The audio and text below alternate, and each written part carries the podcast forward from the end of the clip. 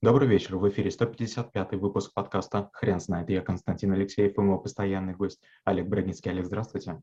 Константин, добрый вечер. Хрен знает, что такое власть, но мы попробуем разобраться. Олег, расскажите, почему власть – это навык? Власть – это необычный, э, необычный такой предмет, необычное такое явление. Часто говорят, что вот э, людей возбуждает секс, людей возбуждают деньги, людей возбуждает должность. Я все время говорю, нет, послушайте, нет наркотика сильнее, чем власть. Люди, которые были во власти, и если их лишить этой власти, даже кратковременно, начинается дичайшая ломка. Я знаю, наверное, там несколько десятков людей, которые с наркотиков слезли. Но я не знаю, наверное, ни одного человека, который бы на наших территориях слез с власти. Представьте, в какой-то момент времени вы обычный человек, потом у вас подчинение 1-2 специалиста, потом вы дорастаете до какого-то масштаба, и вдруг по вашему мгновению какие-то вещи происходят. То есть вы сказали всем идти влево, все пошли влево, сказали вправо, пошли все вправо. Вы сказали собраться всем где-то, а они собрались. Есть такой анекдот. Как-то накануне Нового года шеф написал всем письмо. «А, Господа, я понимаю, что впереди Новый год, но 1 января я вас всех жду в 6 часов утра на работе. А, тем, кто значит, не придет, будет плохо все злятся, сердятся, ну, надо быть на работе, надо. Приходит первого числа в 6 часов утра, смотрят, в хламину пьяный лежит их начальник и говорит, вы знаете, зачем я вас собрал? Все такие переглядываются, всем напряженно, как бы все-таки 1 января, наверное, что-то экстраординарное. Он говорит, я вас собрал, потому что вы пазл. И этот анекдот может понять только человек, который был во власти. Получается, что иногда дается совершенно дурацкая команда, и многие люди бросаются исполнять. А человек, который дал команду, он просто психанул, хочет власть продемонстрировать. Опять же, есть другой анекдот армейский, очень старый, э, тоже не все его поймут, я просто сын военного, поэтому мне это очень понятно. Пап, значит, к отцу приходит ребенок, э, к начальнику, командиру части, и говорит, папа, папа, хочу слоников. Он такой говорит, слушай, ну слоники уже устали. Папа, папа, хочу слоников. Отец говорит, ну ладно, так, рота, надели противогазы, 20 кругов вокруг дома. Ну и получается, что ребенок получает то, чего хочет. Я хорошо помню, когда вот я был э, сыном военного, мы жили в военном городке, и что происходило? Э, солдат, честно говоря, использовали таких как полулегальных рабов. Солдаты строили офицерам какие-то гаражи, они носили им арбузы домой. Ну, то есть, допустим, покупает офицер арбузы, и он берется потом пять солдатиков, и те, значит, тащат каждый по два арбуза. Понятно, что им там давали потом один арбуз на всех и так далее, но в целом, честно говоря, ну, наверное, не для этого нужны солдаты, чтобы там они огороды копали, что частенько бывало. И вот это как раз и есть власть. Чем больше у вас власти, тем меньше у вас контроля. Над, над вами контроля. Олег, а расскажите, пожалуйста, есть ли примеры, которые вы видели, когда человек не менялся с появлением власти? Ведь, кажется, даже охранники в продуктовом становятся другими людьми на работе. Вот, спасибо большое. Я как раз думал, говорить про охранников, не говорить. Кстати, у меня есть знакомый Илья Балахнин, который такую историю рассказал. А, он говорит, что, а, как думаете, какую, какие сигареты курят охранники обычно в пятерочке и других магазинах? Я говорю, я не знаю. Он говорит, Бонд. Я говорю, понятно. То есть, видимо, они асоци... ассоциируются. Да, это правда. Человек в форме, человек с бэджиком, он очень быстро теряет облика морали.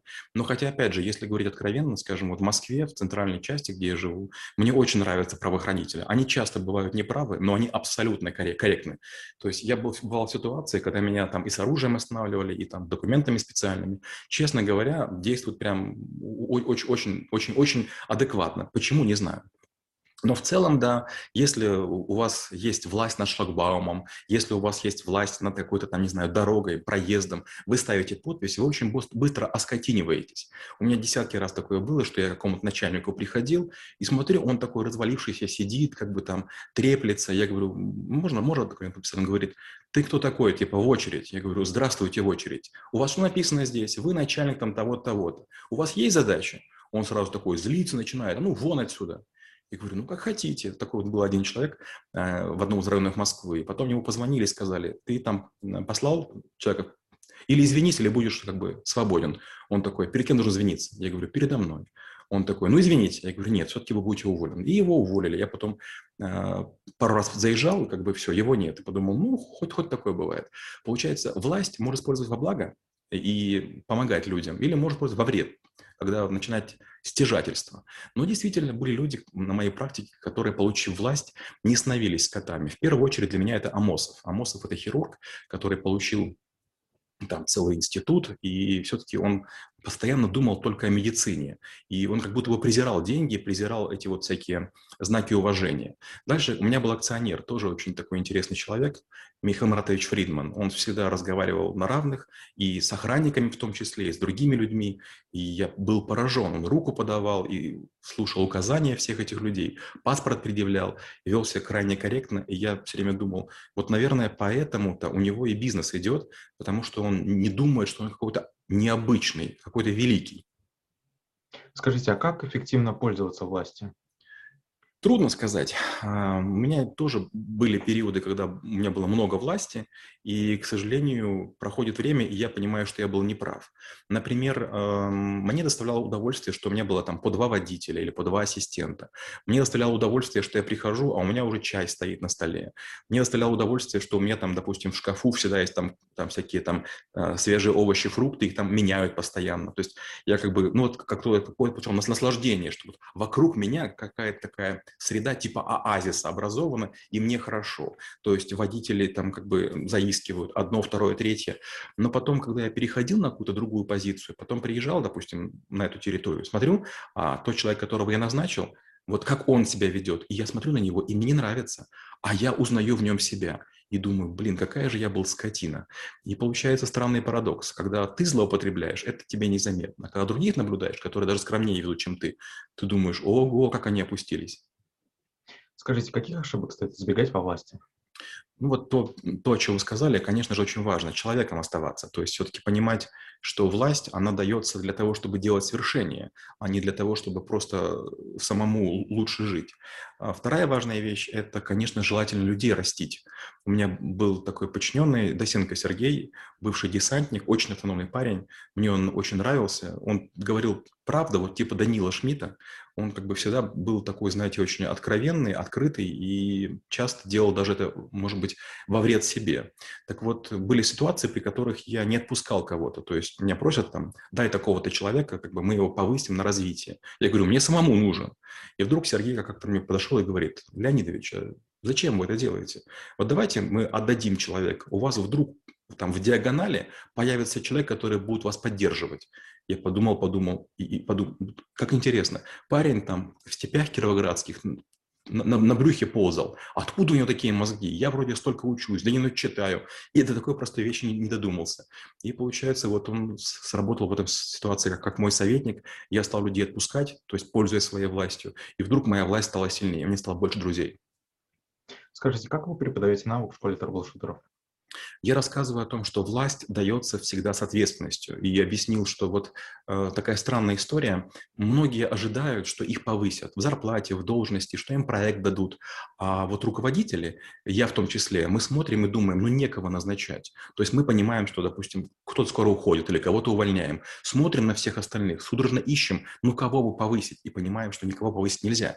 Мы начинаем делать э, собеседование, приходит варяг. Варяга, естественно, не любят, человек со стороны все думают, вот, компания ориентирована на варягов. Да нет, варяга назначать очень больно. Варяг никого не знает. Варяг три месяца будет притираться. Варяг три месяца будет искрить со всеми другими людьми, которые не назначены, потому что они как бы не дотянули. То есть всегда лучше кого-то из своих выращивать. Это всем нравится. То есть человек знает систему, человек будет благодарен, человек будет больше работать, у него будет выше отдача, у других глаза загорятся. Но вдруг оказывается, что имея власть, ты не можешь помогать людям, которые не проявляют к этому интереса. Поэтому нужно власть использовать для того, чтобы людей готовить. И вот от этого у меня и такая появилась привычка. Я в свои коллективы все время учил чему-то. И те люди, которые какие-то навыки осваивали, они быстро росли. То есть приходит время, а люди уже умеют протоколы составлять, проекты вести, процессную эффективность понимают. И я думаю, кого назначить? Ну, конечно, обученных. Олег, расскажите, пожалуйста, пример из проекта, когда вы сталкивались со властью. Самый жесткий пример, который был у меня, наверное, это были Дубаи. А, был некий проект, в ходе которого значит, я имел наглость шейху сказать, что так, мол, так, вот этого мы делать, сделать не можем, потому что закон вашей страны не позволяет. Получается, я, перечисляя возможности, хотел показать, что я обо всем подумал, но есть опции, которые я не рассматриваю. И вдруг он грубовато меня прерывает и говорит, закон – это я. Вот так мы и сделаем. И я подумал, опачки, то есть в моей картине мира во-первых, законы нарушать нельзя, во-вторых, даже предлагать э, клиенту нельзя, что мы давайте как иначе поступим. И вдруг человек, скорее всего, он был уязвлен, то есть я был очень нетактичен, и он, наверное, специально мне свою власть показать. Э, вряд ли все-таки он стремится закон нарушать, все-таки арабы, правители, они такие люди очень светлые. И я был, конечно, очень поражен, и потом подумал, что, наверное, клиенту умничать не нужно. Все опции рассказывать и просто показывать вероятность. Допустим, что не очень высокая вероятность, потому что, по сути, человек укорил, типа, вам власти не хватит. Он сказал, мне не хватит, получи. Олег, спасибо. Теперь на вопрос, что такое власть, будет трудно ответить. Хрен знает.